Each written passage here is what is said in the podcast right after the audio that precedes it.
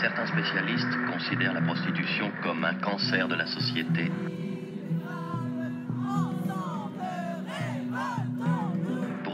S'agit d'un mal nécessaire qu'il faut réglementer très strictement. Après, moi j'ai décidé d'être mère célibataire, alors j'avais aussi tous les défauts.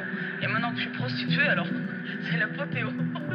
Se prostituer est un acte révolutionnaire.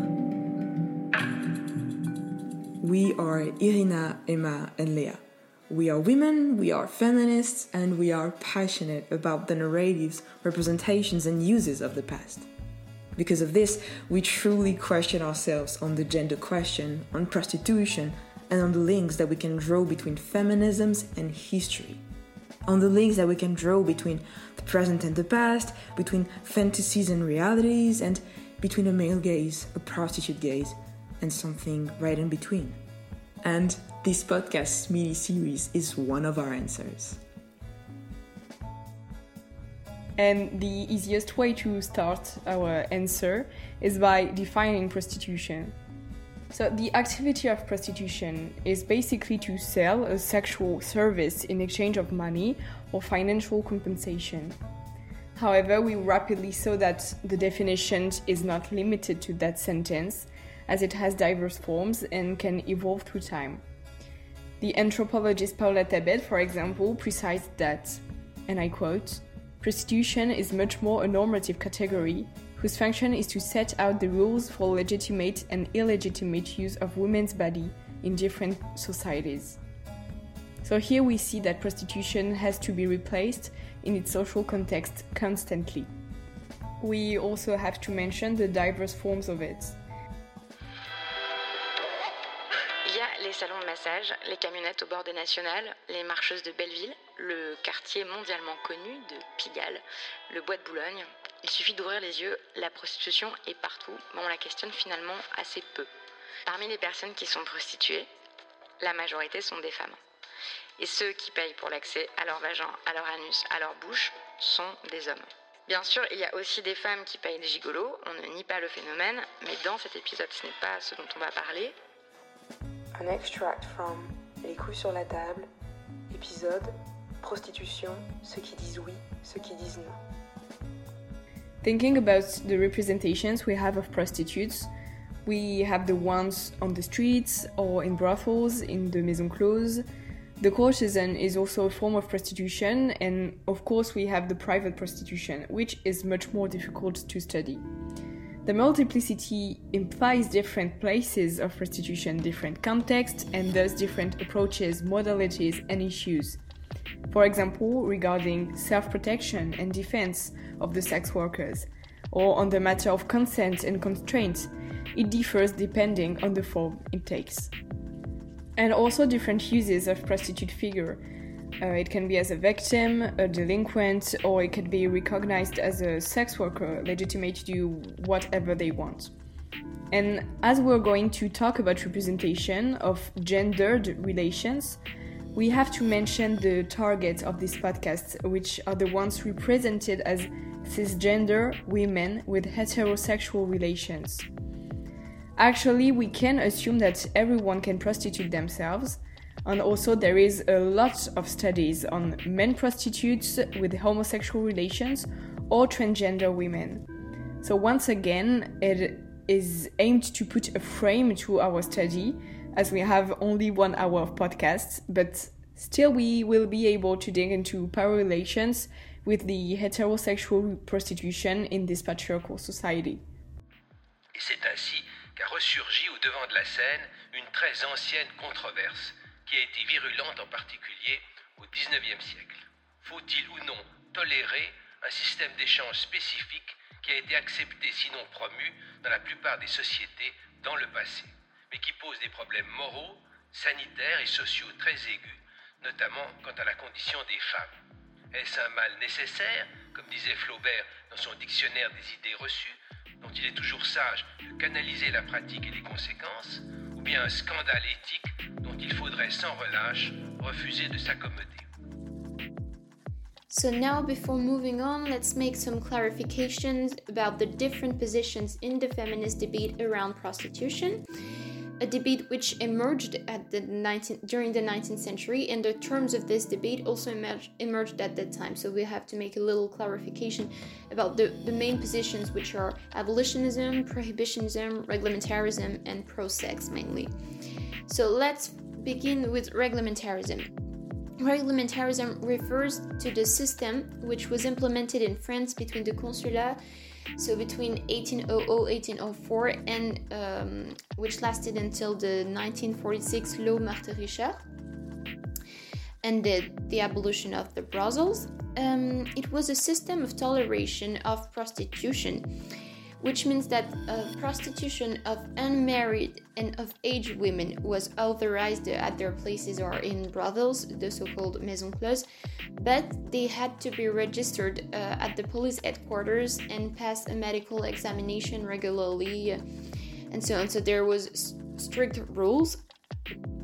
And in fact, the term abolitionism then was thus originally referring to those who wanted the abolition of this reglementary system, but not necessarily of prostitution in general.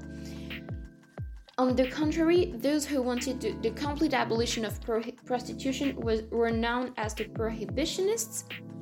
But uh, since the end of this reglementary system, there is a little confusion between the term abolitionism and prohibitionism, which have come to, to mean approximately the same thing. So today we use the word abolitionism to mean the same as prohibitionism, that is the complete abolition of prostitution. And on the other hand, on the other hand, today in the feminist debate, the other main position is that of the pro-sex, which who are advocated for the decriminalization of prostitution, which they call sex work because they consider it as an occupation. To sum up a bit, the, the debate today, as it was in the 19th century, mainly focuses on three points either the complete abolition of prostitution, or not the complete abolition of prostitution, but a regulation by the state, or um, a complete decriminalization of prostitution, uh, an authorization of sex work, in fact. So, in this series of podcasts, we are interested in seeing and identifying how the, the representation of the figure of the prostitute during the two last centuries influenced and shaped the representations and the positions of the debates today around prostitution. And so we have to say that the main uh, representation of the figure of the prostitute during the 19th and the 20th century mainly were con- constantly oscillating between on the one hand, the prostitution as a delinquent, she was always the one criminalized by the law, it was never the client. And on the other hand, the, the, the constant victimization of the figure of the prostitute. And as a justification for either the intervention of the state or its complete abolition. Before seeing finally a kind of recognition of the of the prostitute's right and a, and, a, and a perception and a representation of the figure of the prostitute as a woman free of her choice, uh, who had the, the, the right to, to do what she wants with her body. But why combining the history of prostitution to art? Well, mainly because the cultural dimension is often forgotten within the academic field of prostitution, whereas artistic productions are paramount in order to understand what are these old narratives and how they have been shaped. Art is actually of great use to wander between fantasies and realities and the many ambiguities of prostitution, mainly because by analyzing art, we step aside from academic objectivity and we take a closer look at perspectives, at standpoints and gazes, According to the work L'imaginaire de la prostitution de la bohème à la belle époque, these cultural representations disclose a male and white entre-soi, which conditions the imaginary dominating prostitution. You might have understood it by now in our podcast, the notion of the male gaze will be central. According to Laura Mulvey, the male gaze is the act of depicting women and the world in art from a masculine heterosexual perspective. She explains that through this standpoint, women are being represented as sexual objects for the pleasure of the heterosexual male viewer. Women are thus a product when men are the producers of the images. So the issue is the following one to have a gaze is to have a voice, because it is through one's eyes that the audience perceives the narrative. À présent, on a toujours vu les femmes finalement euh, telles que les hommes les ont. Et je pense qu'il est très important maintenant que les femmes commencent à se montrer elles-mêmes. And so we are going to answer the following question To what extent is this theory of the male gaze appropriate for studying prostitution? Now we've determined how wide and interesting the subject was. We'll study through the following question How did the narratives, uses, and representations of prostitution in art in France in the 19th and 20th centuries shape nowadays understandings of prostitution and current feminist debates? So, first, we will study the present representation through the angle of power relations to then dig into the past and thus always have in mind the present debates and issues tackled by the subject, so that we stay in the relation past present. Then, in a second part, uh, we'll study from the 19th century to the 1970s um, by with the question of representation that artists installed towards prostitution. And finally, in the third and last part, we will see if there is a potential change of perspective and gaze in the art from the 1970s to nowadays.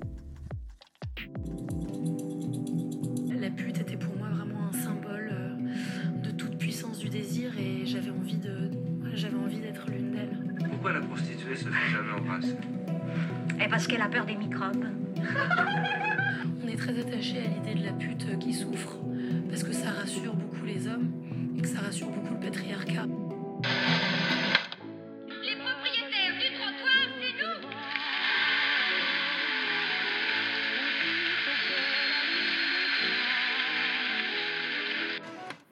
Le coup d'œil sur l'histoire, le recul vers une période passée, ou, comme aurait dit Racine, vers un pays éloigné, vous donne des perspectives sur votre époque.